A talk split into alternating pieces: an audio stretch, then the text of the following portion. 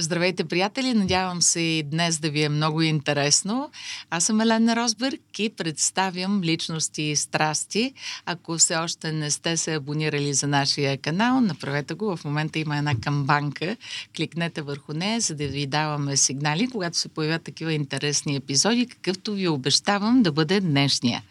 Моят гост е Васил Димитров, изпълнителен директор на Fresh Radio Group, изпълнителен директор на Кантус Фирмус, председател на Българска фестивална асоциация, а, музикант с класическо академично музикално образование, тънтлив диригент и какво още, Васко? Добре дошъл. И, щом всичко ще си кажем, завършил съм и ударни инструменти, освен дирижиране. Точно така. Това е много Но... секси към визитната картичка е барабанистите, макар че в твоя случай става дума. На времето да, беше по-секси от сега. Да.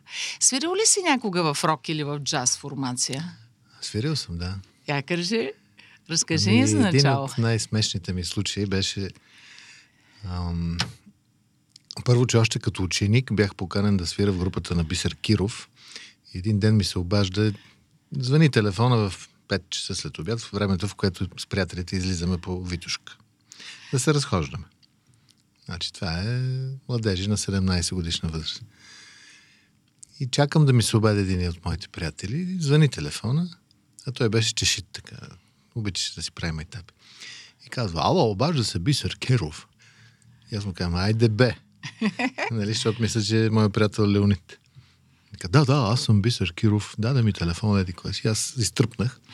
Действително, Бисер Киров ме беше поканил да свира в неговата група, което беше много престижно.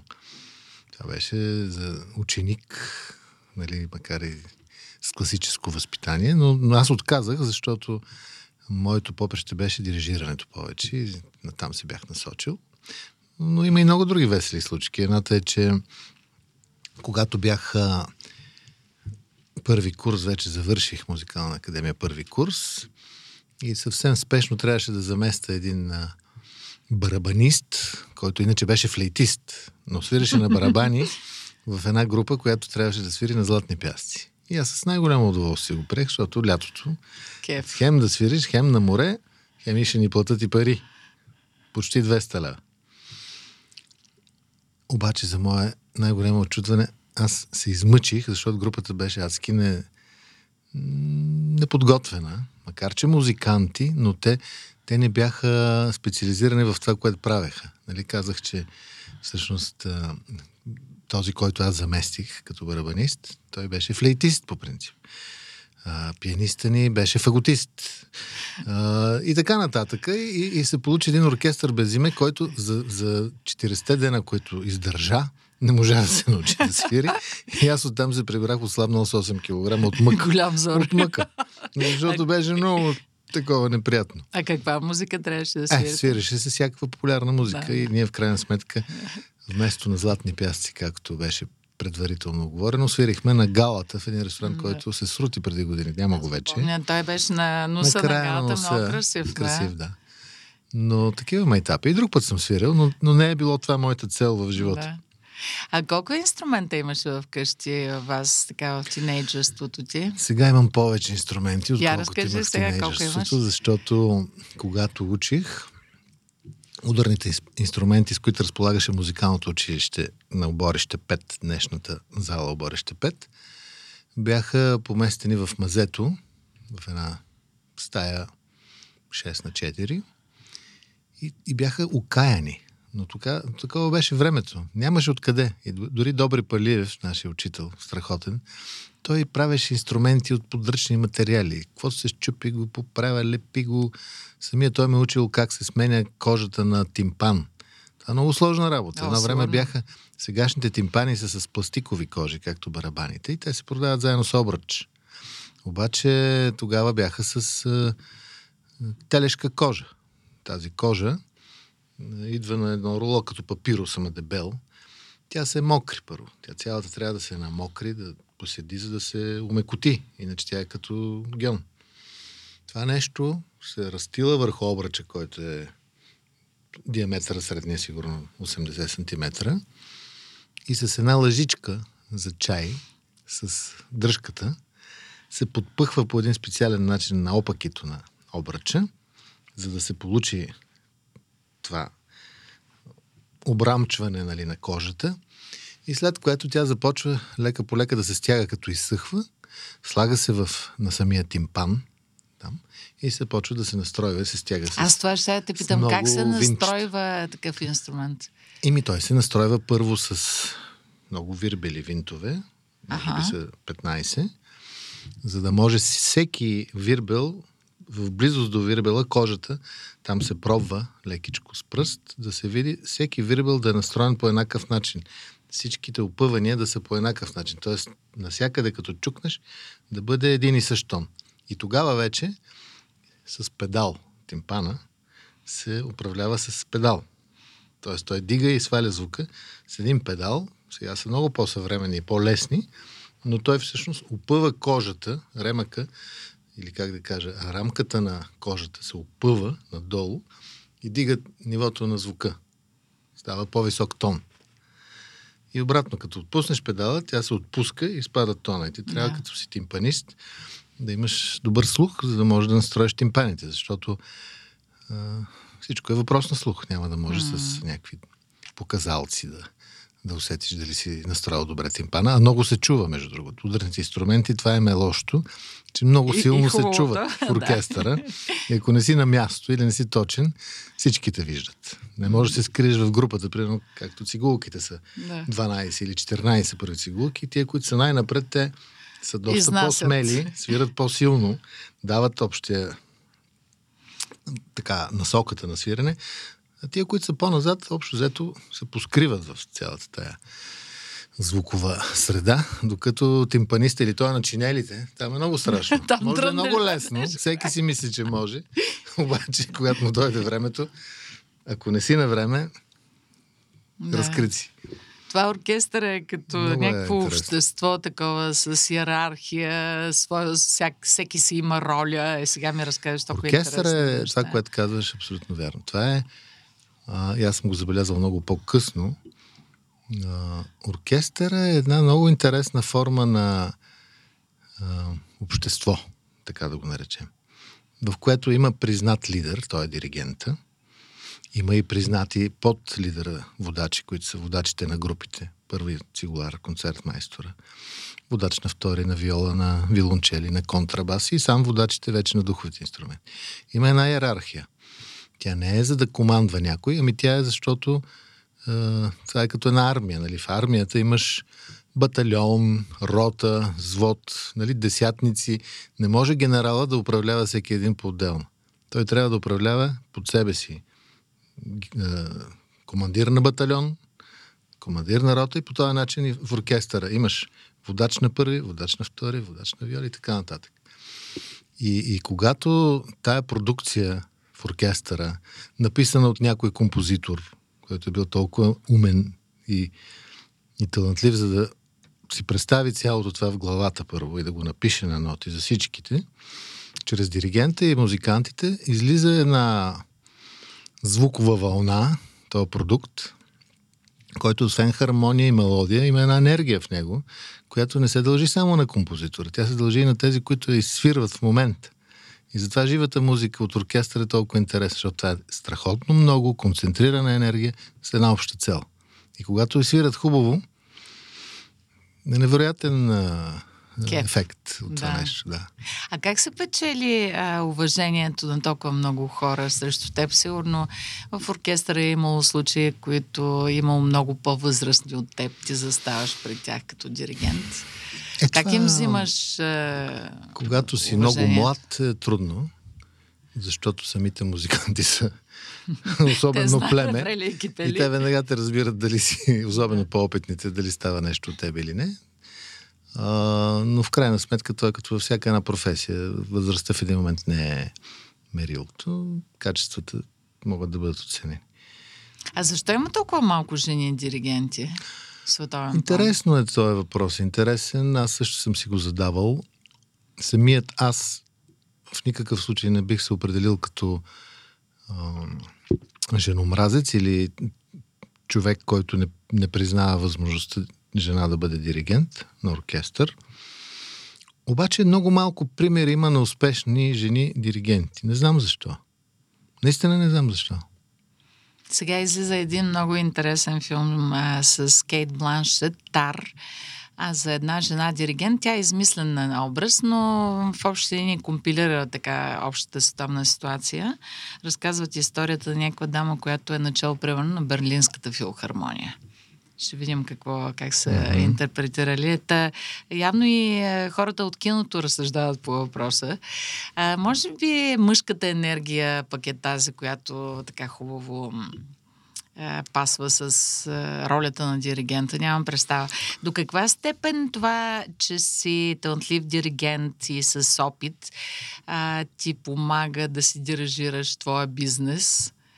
Имаш значи, ли за да бъдем малко ползват? по-критични, Към дали тебе? съм талантлив диригент, аз не се занимавам активно с дирижиране от 20 и кусор години. Добре, диригент с добра репутация, добър опит. Смятам, че тази професия а, изисква действително да можеш да работиш с хора. Защото властта, която имаш като директор или диригент в случая, ти можеш да изгубиш без никакъв проблем, ако нямаш авторитет. Нали, някъде в армията там си има строги правила. Ако ти си началника, каквото и да кажеш, ако не е противозаконно, трябва да се изпълни. Мрън-мрън, това е положението. Докато тук ти правиш нещо, което е свързано с е, много по-духовна изява на, на всички, които участват в този процес. И ако се правиш на началник от типа, че стане така, както аз казвам, ще бъдеш тотално разсипан от оркестъра. Аз лично смятам, че това нещо въжи във всяка една работа на менеджер, който работи с повече хора, защото естествено тук в скоба слагам, че един от любимите ми вицове е попитали оркестрантите, кой е най-добрият диригент? Мъртвия диригент. значи няма оркестър, който да си обича диригент. Значи това взаимоотношение има известна доза изнасилване в този процес, в добрия смисъл на думата. Значи един иска, иска, иска, другия дава, дава, дава. Естествено, диригента също дава много, защото да се подготвиш да направиш това, което прави диригента, хич не е лесно. Обаче за оркестранта той е този, който изнася музиката на гърба си, а диригента какво прави? Маха с ръце. От него звук не излиза, нали? Да.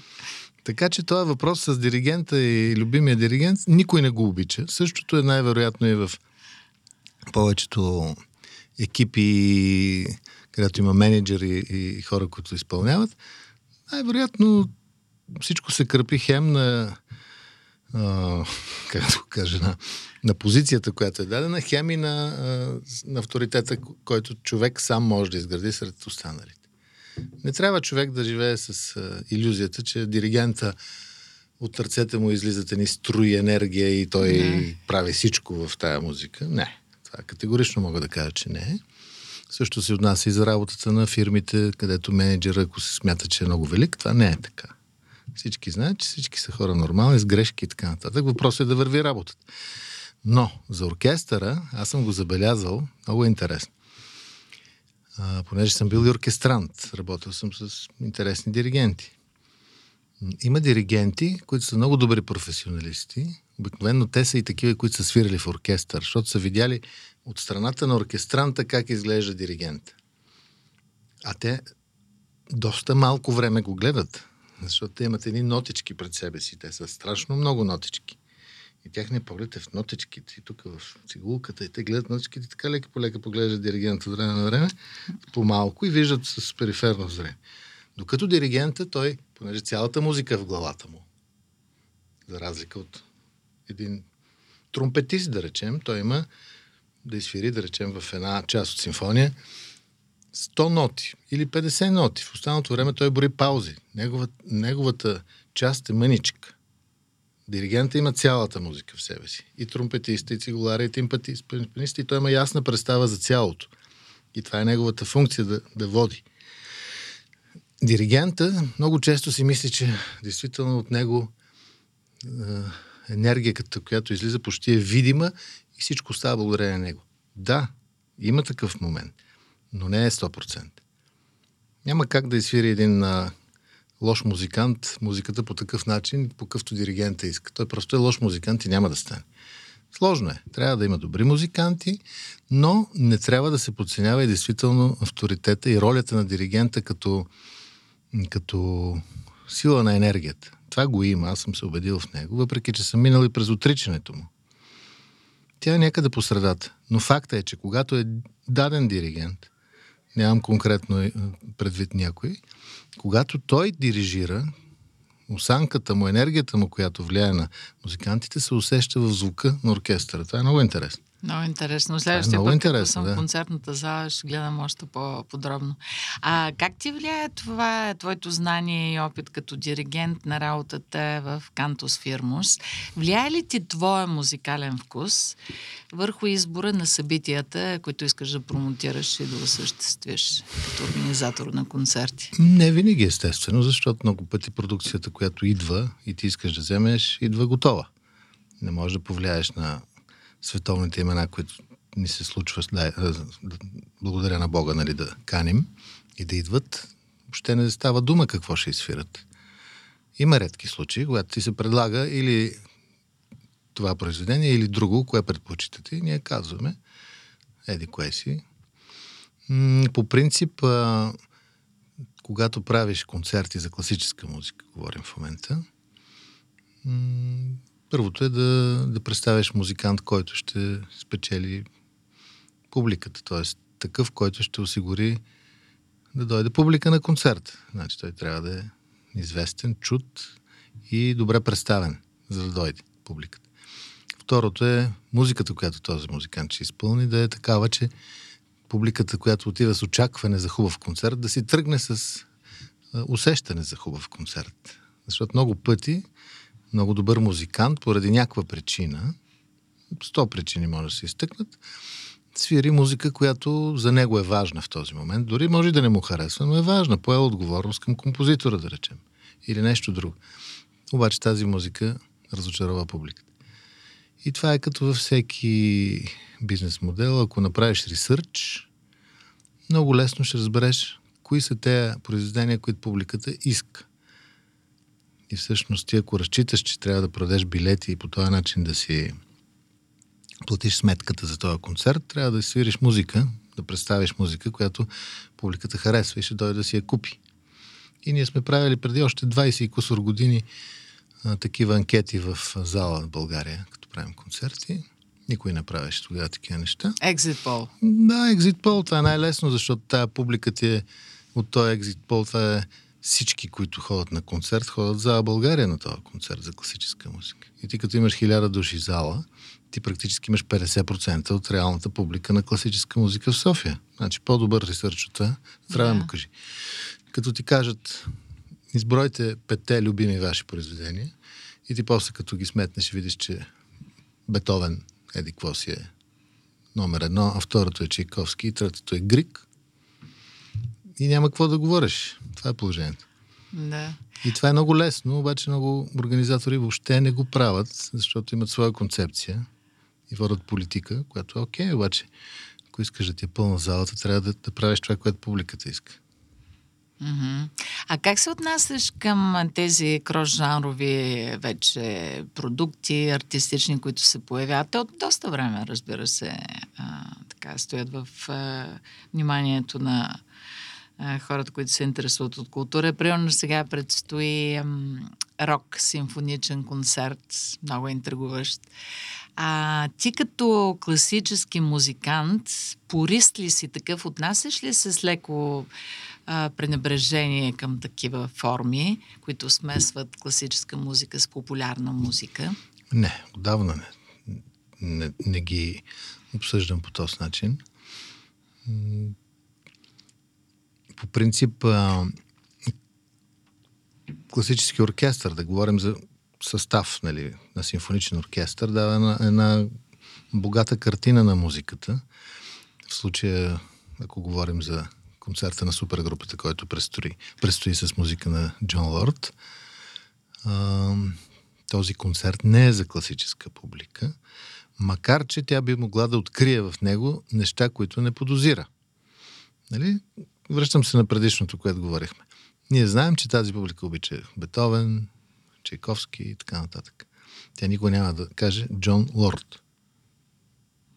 Няма как да стане. Но те не знае, най-вероятно, че Джон Лорд има произведение, което е по-скоро близо до класическата музика или така да се каже симфоничната, защото това няма нищо общо с класическата форма и съдържание. Това е симфонична музика, съвременна, която една прекрасна музика и това не е в никакъв случай това, което много фенове на класическата музика си представят, че е някакъв страшен шум, рок-концерт с късане на ризи и чупене на китари. Това е една много сериозна творба, която самият Джон Лорд, що ме стигнал до нея, означава, че човек трябва да израсне дори и такъв музикант като него в своето развитие, за да стигне най-накрая до този вариант. И от тази гледна точка тази крос творба, която свързва рок музиката и това натрупване на Джон Лорд, което има в годините, с а, симфонични оркестри, похвата за композиране за такъв оркестър, означава, че както рок публиката ще стъпи на едно ново ниво с този концерт, така класическата, ако намери смелост, публика, ще види една много интересна а, концепция и нов поглед върху възможностите на симфоничния оркестър, който не се употребява по точно начина, по който те са свикнали. Да. Интересно е, аз подкрепям такъв тип а, а, смесени жанрове, да ги наречем. Даже не са и смесени жанрове, то си е една хубава музика. Нали? Музиката, както знаем, е два вида. Хубави хора изпълняват хубава музика. Да. Това е. А, и с а, Дикенсън начало, предполагам, че пък част от а, любителите на класическата музика могат да открият Iron Maiden за себе си, пък знаеш ли? Макар, че се съмнявам някой да е пропуснал в етапите от развитието си. в публиката, да. те затова са разделени така. Но точно тези, този вид концерти дава възможност човек да стъпи в другата в другия свят. Да. Ние това нещо го правим от години в а, много по-близки жанрове, да речем, м- когато почнахме да правим концерти с класическа музика, това преди 25-30 години, а, публиката беше много възрастна. Тя ходеше в зала България на концерти на филхармонията и на радиооркестър. Това беше. Много възрастни хора. Няма лошо. Обаче Нали, трябва да работиш за смяна на поколенията. Трябва да съградиш публика, която да върви, да, да има приемственост. Не само да ти пълни залата, да има такава публика, да слуша тая музика. И тогава ние тръгнахме по този път. Поканихме танго музиканти, тогава тангото много рядко се чуваше въобще в България. правихме концерти с филмова музика, всичките тези междузвездни войни, чудеси, с музика Мориконе, игри, най-накрая и това. Да. Но това нещо тръгна, смея да кажа, от а, нашата инициатива на Кантус Фирмус, с оркестъра на Кантус Фирмус, който вече така се казва. Да.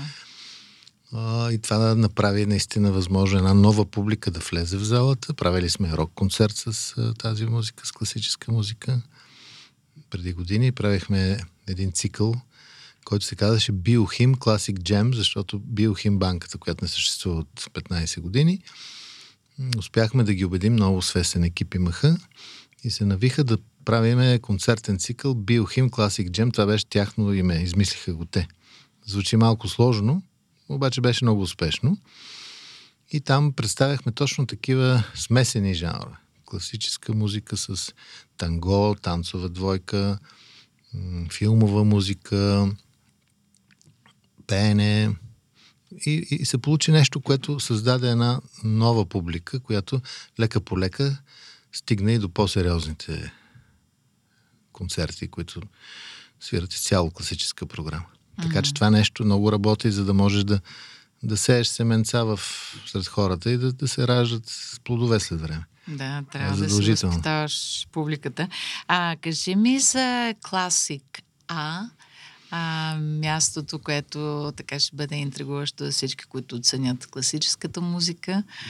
А, радио Класик А. Радио Класик А ще бъде а, как да кажа, един опит, в който ще изимитираме себе си. Защото може да прозвучи нескромно, но аз виждам как в, в годините много хора а, черпат опит от това, което ние сме създали, което е хубаво. Няма лошо. Ако щеш първите афиши, които бяха цветни с снимки за класическа музика, ние ги направихме. Сега е няма такива. Факт. Да, тогава се правиха на едни предварително отпечатани бланки в огромен тираж и само с черни букви имената. Нямаше снимки. И така нататък. Това нещо вече не съществува. Всички правят снимки. И много други. И сега се сетих, че всъщност аз лично за себе си този проект Класик А, е, той за мен е много важен, защото първото радио, което създадахме през 1994 година, беше Класик FM. То и до ден днешен съществува и даже вчера навърши, за вчера 28, 28 години. Mm-hmm.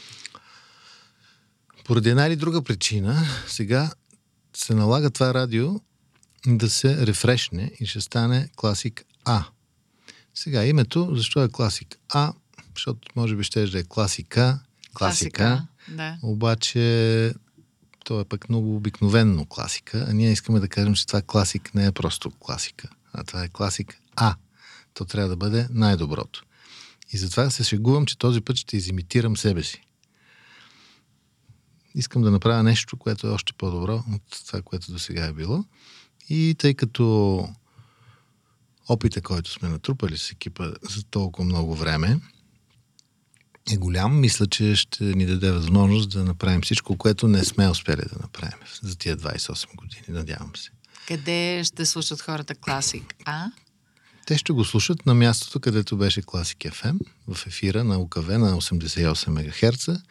Това е от... за София. Това е за София. То е в uh-huh. София ефирно, а иначе в... Онлайн?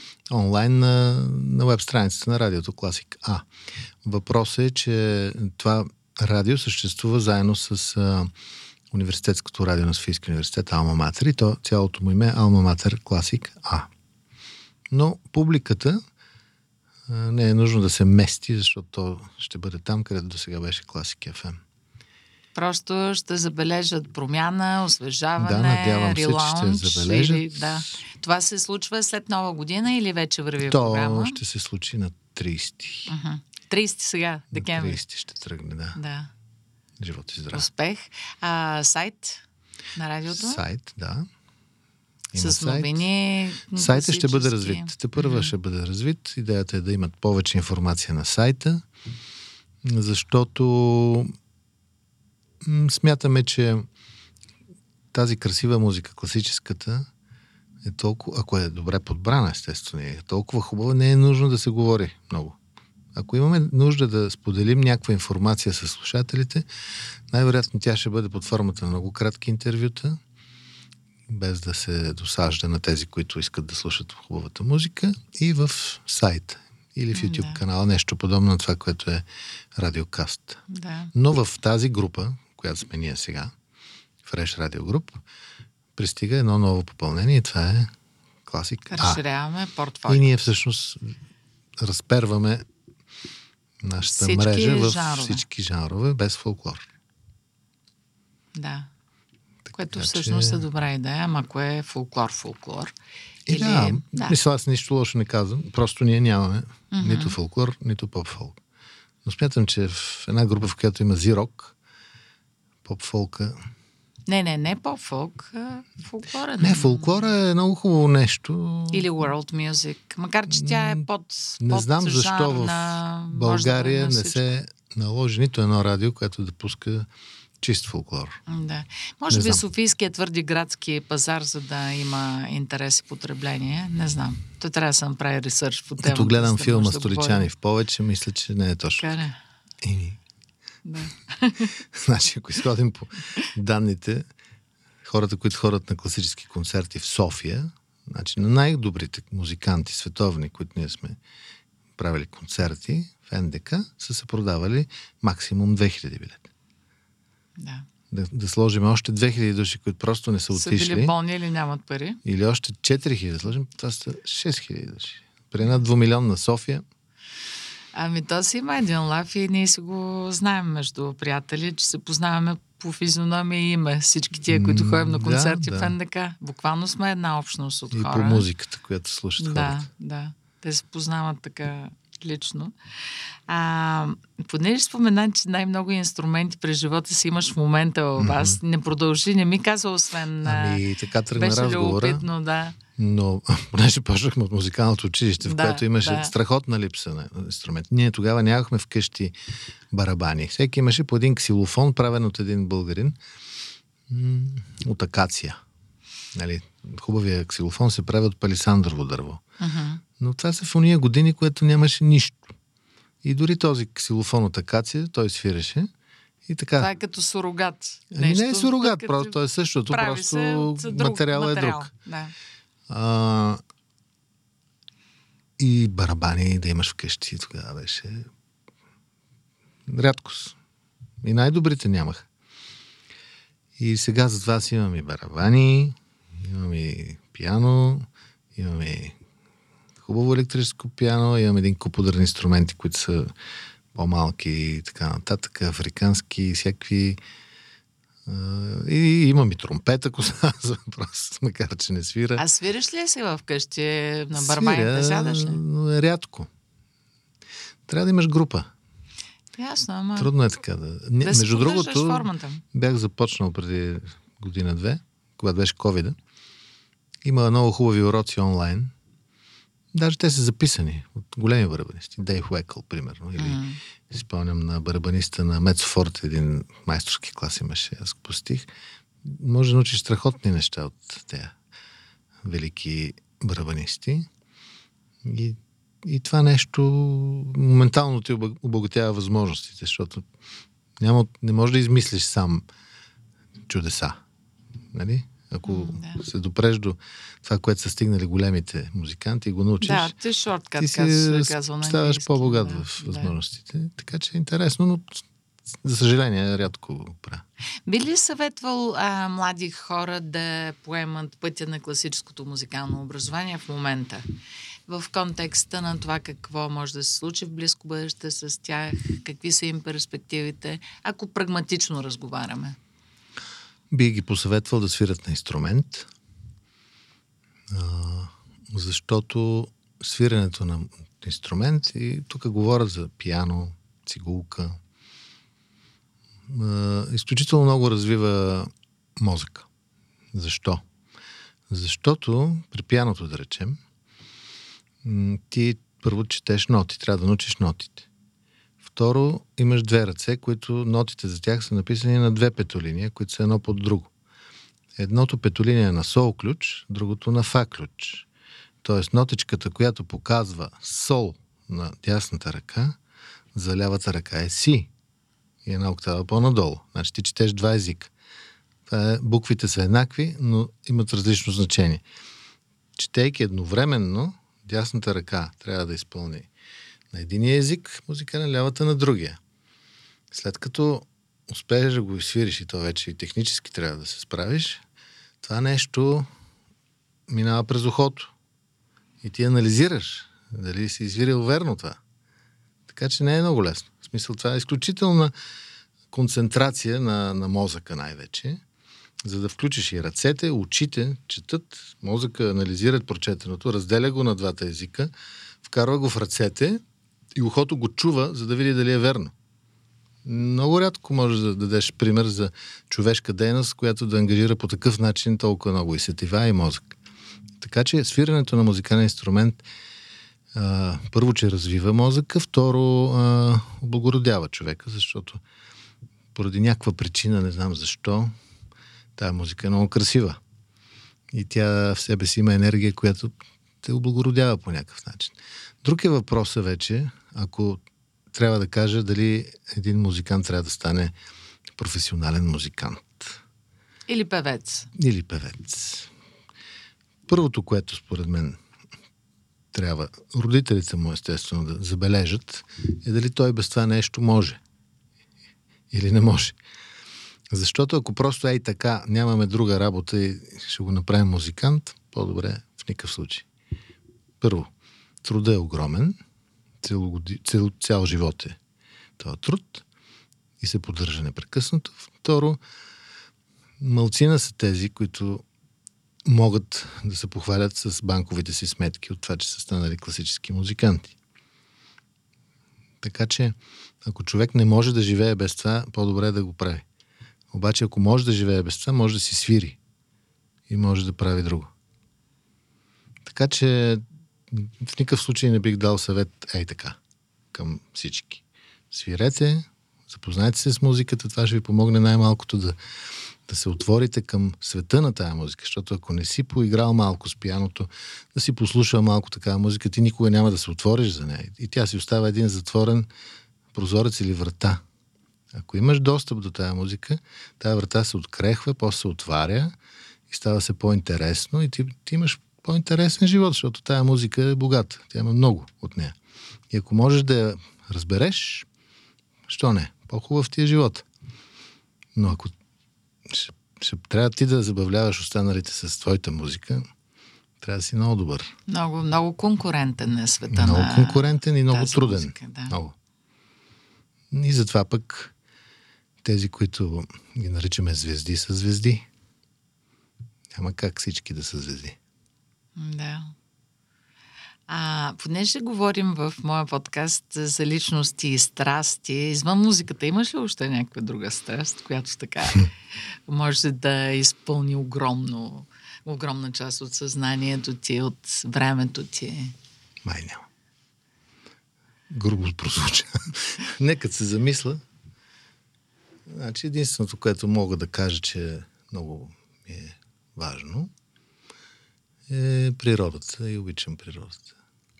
Колкото и тривиално да звучи, но, но тя все повече ме кара да виждам, че е много по-велика от всичко, което човек е създал. Изключвам музиката, мога да я приравна, хубавата музика, но а, все повече, дори ако щеш а, да ти дам този пример. В двора имам елха, която съм посадил преди 5 години, купена в сексия. И тя вече е 3 метрова хубава елха. Чудесна.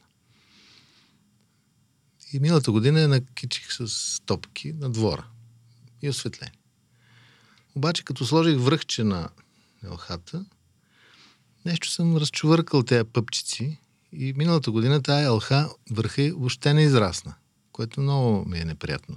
Защото се радвам как расте това дърво. е много красиво uh-huh. и се надявам, че ще продължи, ще размисли. И тази година викам да сложа ли топки пак. Ще паза върха. Обаче казах, какво ще, какви са тия топки? Има прекрасно дърво, зелено, красиво, разклонено. Природата така го е създала. Какво ще му слагам топки? И не съм сложил. Да. Природата е много по-красива без човека. Да, така е, прав си, абсолютно. И Няма нужда човека да, да я прави по-красива от това, Там, което където човек е пипнал, просто, нали, ако отидеш в Италия и видиш архитектура, която може да те накара да, да станеш италянец, да. примерно, е едно. Обаче повечето съвременни градове, модерни, архитектурно, по никакъв начин не ме дърпа. Не ми се ходи в такива места. Ходил съм. Въобще не ми е интересно. Ако видя обаче едно красиво езеро с някакви дървета около него и така, както природата го е създала, по-хубаво това няма как. Ако видиш паметник, направен от човек, пак ще е трудно да е по-хубав от природата, но да речем това е изкуство и можеш да го възприемеш. Обаче някакви сгради с 100 етажа не е за мен. Това още не ми е интересно. Да. Не ми е интересно. Ти до тези сгради не можеш да видиш красотата. Това е небето, слънцето, морето, гората. Да, да, има, имаме нужда от е, хубави зали, е, сгради, посветени на културата и на изкуството. Нали така? Какво ни липсва в е, България? Е, да, Каква да, ти е голямата мъка и смяташ, че е основен проблем на културния ни живот, тъй като си активен и в е, фестивалната асоциация? А, ако говорим за концертна зала, тя ни липсва. А, и тя липсва от много години, защото зала България е построена през 1937 година, 1937 година, пак не от държавата, от събирателно дружество, защото хората са преценили, че тогава нали, Европа се е развивала в духовно отношение и всичките по-големи зали в Европа и в Америка са построени на базата на доброволчество, имам предвид за събиране на пари, инициатива на един комитет от хора, които казват крайно време е ние да имаме модерна зала за класическа музика, за оркестър, голяма зала. Това нещо се е случило 37 година в България, като имаш предвид, че големите зали, най-големите, примерно Бостонската, Бостонска филхармония, тя е една от първите зали, те са строени в, точно в края на 19 век и в началото на 20 век. Не е толкова отдавна. Преди това музиката се е свирила в дворците и в църквите. Значи България също е била в тон с модата. От тогава няма друга класическа зала от този тип в България по страна. При положение, че населението на София през 1937 година е било 200 хиляди, надали, надали, по-малко. Да, да. Нали, сега 2 милиона. Тоест ти ако създадеш инфраструктура, която да е за такова нещо, всички усилия ще дадат резултат тази зала, ако е по-голяма, да се напълни с хора. Тоест всички организатори на концерти, филхармонии, така нататък, ще положат усилия, ако залата е 2000 души, те да я напълнат. В момента имаме зала за 1000 души. За какво да напълна повече, когато няма къде да ги сложа? И аз правя сметка, че ми трябват 1000 души. Нали? Поглеждам го от тая страна на въпрос. Защото едно такова нещо е една амбиция, която поражда усилия, енергия, която развива. И ти като си направил за 2000 души, ти си кажеш ми, добре, ама много ми е неприятно тия нашите си хиляда души, те не ми изпълнат залата. Ще почнеш образователни концерти, ще поканеш артисти, които са по-интересни. И така ще изградиш нова публика, ще я образоваш. И това е полезно за цялото общество, защото образованите хора са по-ценни от необразованите. Те, които разбират от изкуство, са по-ценни от тези, които не. И ние наистина сме длъжници на нашите поколения, които идват, защото а, трябва да е модерно това нещо. Това нещо трябва да е модерно, трябва да е красиво, трябва да е лъскаво, трябва да е най-скъпото, трябва да е най-безупречното. Да отидеш на концерт с класическа музика, да си сложиш костюм, рокля и това е положението. Така че това въпрос не е само да намерим място на музикантите да свират. И това е въпрос, защото тази тема ми е болна. От години се борим да. за зала, нали, и все нещо, все няма. А, макар, че кмета на София, госпожа Фандъкова, е голям поддръжник на тази идея. Просто COVID да дойде в момента, в който аха да почне нещо. Но ще видим какво ще се случи. Въпросът е, че това е също както за един футболен отбор. Футболният отбор може да репетира на... да тренира. Нали, аз репетира. Е Футболният отбор може да тренира на едно игрище, където няма публика и то отговаря на размерите. Нали? Същото е. Обаче той трябва да представи своите качества в първенството на стадион. Ето сега на световното първенство видяхме какъв стадион са построили в Катар. Стадиони, 100 хиляди да. души да се съберат на едно място и да изживеят това нещо. Представи си какво е. И, и това е... То го превръща не само в голяма емоция, то го превръща и в голям бизнес. 100 хиляди билета. Не мога да си представя на черно как са вървяли билетите за световното mm. първенство. Но да оставяме това. Ако имаш зала, която да е толкова красива и елегантна и с хубава акустика, че да се казва от чужбина да дойдат хора и да кажат, а, това ли е залата, която направиха в България? Защото това не е невъзможно. Обаче трябва да се подходи с, с ясна мисъл, че искаш да направиш нещо, което е по-хубаво от неща, които има в другите европейски страни. Защо всички ходим на опера в Миланската скала? Ми, защото знаем, че това е Миланската скала. Ние отиваме в Италия на екскурзия, заради това, че ще отидем на опера. Аз съм ходил на такова нещо. И отивам на опера.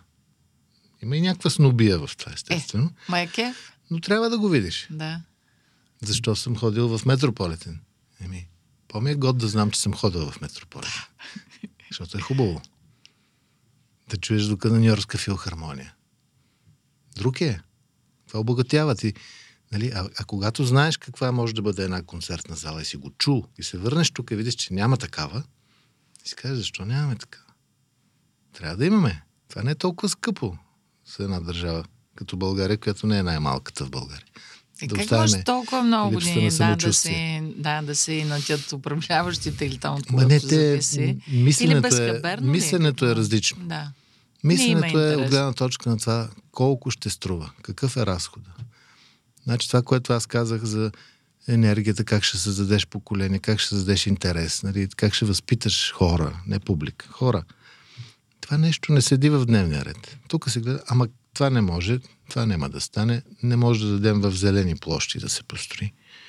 Защото имахме инициативен комитет, който каза, най-хубавото място е където беше бившата зоологическа градина на София. Да, на Пъпа. В един прекрасен да. парк на Пъпа на София, на едно чисто място, на едно подредено, с хубава инфраструктура. Там трябва да бъде. Това не е просто сграда. Mm-hmm. Тогава защо Народното събрание на Пъпа на София? Дайте и него да го махнем, да го сложим в а, горна баня. Там има хубав въздух. Най-добрият въздух е оттам минава, през Витош. Ми това е паметник. Ти като направиш една красива зала, ако не е в центъра, кое да е в центъра тогава? Да, аз не се сещам за зала, която не е в центъра и не е на знаково е, място. Има такива в... зали. Има и, такива зали. Сега сещам Амстердам как е концерт Габао, нали, разположена сградата и тая зелена площ. Това са едни от знаковите концертни зали. Концерт Габао. Тя е една от първите. И там е било блато преди това. Mm-hmm. А е сега какво блато. пространство е градско? Млади да. хора, които са в непосредствено... И ето това ти е един пример прикосновение. Защото, с... примерно, ако като ми кажеш Сидни, аз единственото, което се сещам на първо четене, е, е операта, в Сидни. Естествено. Знакова здрада да. от 50-60 години, че може и повече. Направена от страхотен архитект. Тя е знака на Сидни за мен. Аз друго не мога да се сета. Mm-hmm. Кенгурото и операта. Ето ти вариант. Защо тук да нямаме такова нещо? което да, да се чуе и да се каже да, може да е България, може да е бедна, може да има корупция, може да е не знам си какво. Ето и аржентинците са във валутен борт, ама спечелиха световното първенство по футбол. Нали? Uh-huh. Нека и ние да сме горди с нещо. Може да имаме такова нещо. Ние сме дали в музиката страхотни имена. Когато една Соня Йончева дойде в тази зала и открие и покани целият елит на операта в София и се види това нещо, това е това ти е визитка, това е друго ниво. Минаваме на друго ниво. Да. А тя би искала. Защо Аз съм убедена, че ще дойде. Да. да музицираш в хубава зала с хубава акустика е съвсем друго. България стои ли въобще на картата на най-развитите държави по отношение на класическа музика? Или това са стари лаври? Няма такава карта, първо. Не, Второ... А... Хипотетично. Имаме ли Ние имаме много на... богат бекграунд в това отношение. Uh-huh. Ние имаме големи артисти в това отношение. В момента имаме. Не, и в историята. В историята, и в момента ясно, имаме. в момента. Ето, една Соня, Соня. Ончева, целият свят я знае. Това uh-huh. е. Соня Ончева е българка. Имаме една м- Красимира Стоянова, която в Венската опера е номер едно. Тя е българка. Години наред прави кариера в столицата на класическата музика, Виена. Другата в Метрополитен. По целия свят. Ние имаме много такива. И през годините винаги е имало, независимо от периода, комунизма, прехода, не знам си какво. Винаги има такива хора. Таланти. Защото това са таланти. Имаме и в другите в инструменталисти имаме добри mm-hmm Дали сме много концерт майстори на всичките да, големи е оркестри. Е в концерт Гебао, Шкенази, в Париж беше на, на националното им радио Светлин Русев толкова дълго. А, Васко Василев си е и до ден днешен в Ковен Гарден, първи Диригенти концерт майстор. имахме. Диригенти имаме, ами един Емил Чекаров, който uh-huh. прави, дали, замина си млад, обаче с една страхотна кариера. Георов, Гюзелев, Гена Димитрова, Ана Томова Синтова, Райна Кабаеванска. Това са посланници на България. Mm-hmm. Което ме навежда на мисълта и така съвсем логичен извод е а, съвсем органично и така естествено би било България да си върне а, как да кажа, славата на духовна страна, която в съвременния свят може да се превърне в притегателен център за културен туризъм, който е свързан с музиката, примерно. Да, обаче пак се връщам на инфраструктурата. Ако имаш една такава зала, защо не? Mm-hmm. Дори и да нямаш българи, музиканти от такава класа. Покани някой друг, който е на номер едно в момента, в тази прекрасна зала и ще дойдат хора от цяла Европа. Нали? Защо да не го направят? Българите ще бъдат нещо още по-хубаво, защото ще кажат, а, Соня Йончева, но тя българка ли е? Защото може би много хора не знаят, че е българка. Например, Ана Тома Васинтова, ние с нея работихме преди години, доста. Мъже и, той почина, той беше импресарио. Аврам Том а, Синтов. Много приятен човек, съм си говорил с него и казвам, те са в Германия живеят. В Германия знаят ли хората, че Ана Томова Синтова е българка?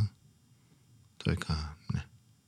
То пише на афиша Ана Томова Синтов. Да, тя си е бранд сама по себе си. Тя си е име. Не, на нея, да. значи тя няма да спечели от това, че ще каже, че е българка. Тя няма да спечели да каже, че е унгарка. И германка пак няма да спечели. Тя спечели, защото е Ана Томова Синтова. България е тази, която трябва да печели от това, че Ана Томова е българка. България нищо не прави в момента, за да спечели от това. Тя няма да спечели само, защото моля ви се, елате тук да ви връчим една награда или елате да направите безплатно един майсторски клас или елате да свирите, да пеете без пари. Това няма да спечели. България ще спечели и това е в твоята сфера, културния менеджмент, твоята нова uh-huh. позиция, нали, образователна. Това е начина да станеш посланник чрез културата, ма не ти да го правиш. Държавата трябва да те припознае като посланник и да те използва. И то не без пари. Какъв е проблема? Айде, Ана Томова Синтова вече е минала върха на кариерата си, но една Соня Йончева, която е в топ 5, сигурно, на най-добрите оперни певици в момент. Въпрос на политика. Поканете я тази жена. Направе... Не е тук в България. Ако трябва в Нью Йорк да е, в Метрополитен, да направи концерт, платен от българската държава, с ясното съзнание, че на този концерт ще се направи българска гала вечер и ще се покани и Байден, и, и Обама, и който се сетите, и най-големите от uh, шоу бизнеса, и президента на България, или който и да е, ще покани тази публика, за да представи България с оперната певица Соня Йончев. Тези хора въобще не ги интересува Соня Йончева каква е. Но когато България те покани на високо ниво, на концерт на Соня Йончева и ти викаш, а, тя българка ли е тази? Много интересно. Каква е тази България? Къде се намира? Ми, те не бяха ли едно тъпо племе такова, дето се крадат? Да. Те ли са това? Я. Не са ли цигани? Тя не прилича на циганка. Нали? Ето това ни липсва на нас. А имаме много такива хора. И те са ползвани, ползвани безплатно, моля ти се това и в един момент им писа и си казват, ай, стига толкова. Нали, подаръци само. Не, няма нужда. Те са инвестирали в себе си толкова много. Време, усилия, пари, лишения, семействата им не са пълноценно живяли, защото те са били на път през целия си живот. Ами ако искаш да ги използваш, направи го по умен начин. Просто направи го така, както трябва. Да. Още повече, че има примери на толкова много страни, които успешно го правят това нещо и работи. Вече са минали този път, ние само трябва да... Ето един Макрон. Какво да. направи на световното да, първенство? По футбол, да. Отиде, то се виждаше, че самите футболисти от френски отбор много не им беше приятно. Никак даже. Да. Обаче човека отиде, направи си един пиар, подмаза се на футболния отбор. Да. И на катарците. Това е политик. Степен, да. Еми да, но това е политика. Ама естествено, това е дипломат. Това е също. е дипломат. Да. Mm-hmm. Айде, те имат второ място, за малко първо ще е. Ние нямаме такива футболисти. Ми да използваме Сони Йончева тогава. Именно. Какъв е проблем? Mm-hmm. Като една публика, да, да речем, тя пък толкова отбрана, че с едно такова събитие можеш да стигнеш до, до хора, които никога няма да стигнеш. Да.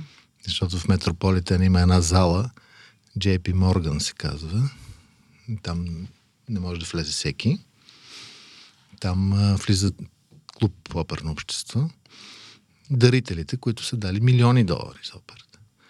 И ти, ако си някакъв нов бизнесмен, който иска да влезе в средите, първо ще ти кажат, искате да станете член на оперното общество ли? На клуба, тук, затворения клуб. Ми, дайте да помислим ние първо да ви представи някой, нали, защото ние всички не може да ги допуснем тук, да видим чистливия бизнес и така нататък. И тук имаме няколко възможности да дадете 5 милиона долара, за да обновим залата за шампанско. И ако дадеш 5 милиона и се помолиш и някой те препоръча, може да влезеш в тази зала по време на антракта на операта и да видиш тези хора, които никъде няма да ги видиш иначе. И да говориш с тях. Това е. Мерси, Васко. Беше много интересно. Отворихме така сюжети и теми за разговор, които да, ще е. останат и... Да, ще ни останат главите и всеки си разсъждава по темата. Финално, как усещаш следващата година? Какво чувство имаш и какво ти предстои по отношение на бизнеса, с Кантус, с Радията, с тези проекти, които са в общественото ами... внимание? Да не урочасвам нещата. Да, Смятам, не в че детайли да влизаме като би цяло. трябвало да, да идва една по-добра година. Естествено, извън войните, това е лошо. Но в по-тесен план за нашата работа, тази група, Fresh Radio Group, където сме в момента, тя се развива в момента, тя трупа. Самия факт, че увеличаваме семейството с още едно радио, буквално след 8 дена, по този начин даваме един знак и на себе си, на пазара, на конкуренцията, че ние се развиваме и имаме какво да дадем още на публиката и в същото време да вземем от пазара. Това е нашата работа. По отношение на концертите, както каза, Кантос Фирмус е един от организаторите на сериозни класически концерти, продуцент на оркестъра на Classic FM, който вече се казва оркестър на Кантос Фирмус и организатор на едно от най-големите класически събития, фестивала, Европейски музикален фестивал в София, вече 23 години. Това е което правим и се надяваме нашите партньори, които са столичната община и Министерство на културата, да продължат да бъдат наши партньори, защото без това не може да стане. Планове има много. Правим един конкурс за млади а, изпълнители на името на, за наградите на Кантос Филмс вече две години. Надявам се, че и трета ще го направим. Това са посоките, в които работим. Не са малко, но пък са обмислени. В смисъл не се разпиляваме в неща, които не разбираме. Да. Благодаря ти, успех. Аз като меломан да те питам какво да си пусна сега, като свърши нашия разговор в къщи, предколедно. Предлагам ти концерта на Джон Лорд за симфоничен оркестър, защото това е тематично. Втория концерт върви с пълна пара, продава се страхотно. Нали, ние вече единия го преминахме, се казва, да. макар че са чак на 18 и 19 март, но а, радвам се, че тази публика знае какво трябва да чуе и види. Благодаря ти.